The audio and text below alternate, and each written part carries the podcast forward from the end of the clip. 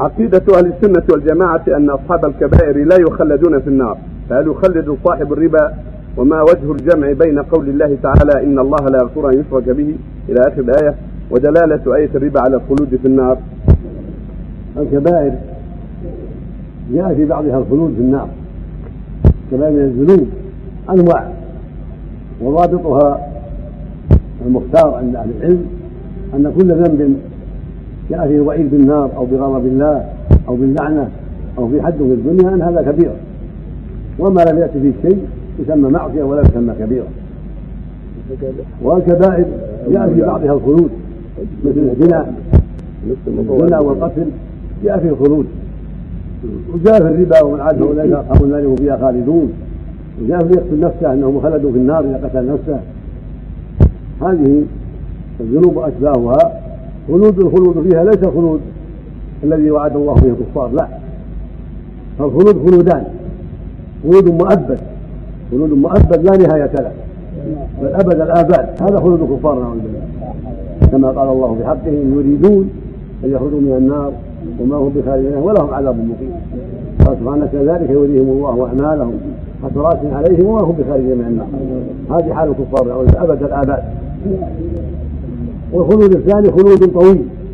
لأنه مدة طويلة لكن لكنه ينتهي. هذا خلود القاتل اللي يقتل نفسه الذي يقتل الناس.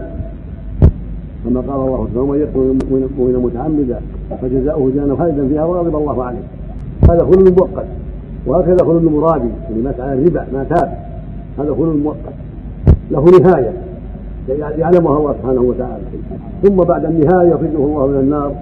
إلى نار الحياة. كما جاء في الحديث الصحيح أن النبي صلى الله عليه وسلم في أهل الكبائر أربع شفاعات. كل مرة يشفع يحد الله له حدا فيخرجهم من النار ويلقون في نار الحياة فينبتون كما تنبت الحبه في حمل السيف وجاء أن الله يخرجهم ضبائر ضبائر كعيدان السماسم سود قد انتحشوا قد احترقوا فيلقون في نار الحياة فينبتون كما حمل الحبه في حمل السيف فهؤلاء لا يخلدون خلود دائم ولكنه خلود له نهاية. وبهذا يزول الإشكال عن الأحاديث الواردة في هذا الباب والآيات. فالخلود خلودان كما قال أهل العلم خلود لا نهاية له وهذا خلود الكفار والمشركين كاليهود والنصارى وعباد الأوثان والشيوعيين وأشباههم والمرتدين وأشباههم من كل كافر. كفرا اكبر مات على حاله وعلى كفره هذا يخلد في النار؟ أبد الآباد. النار مؤبدة وخلوده مؤبد فيها نعوذ بالله. أن الخلود الثاني خلود مؤقت له نهاية يختلف هذا يخلد مقدار سنة هذا يخلد مقدار 100 سنة هذا يخلد مقدار 1000 سنة هذا يخلد أكثر أقل على حسب جرائمه لكن لهم نهاية. لهم نهاية في النار يعلمها الله سبحانه وتعالى.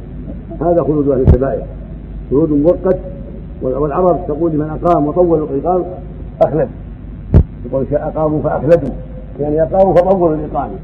العرب في لغتها تسمي من أقام طويلا قد أخلد في مكانه يطول المقام. نعم.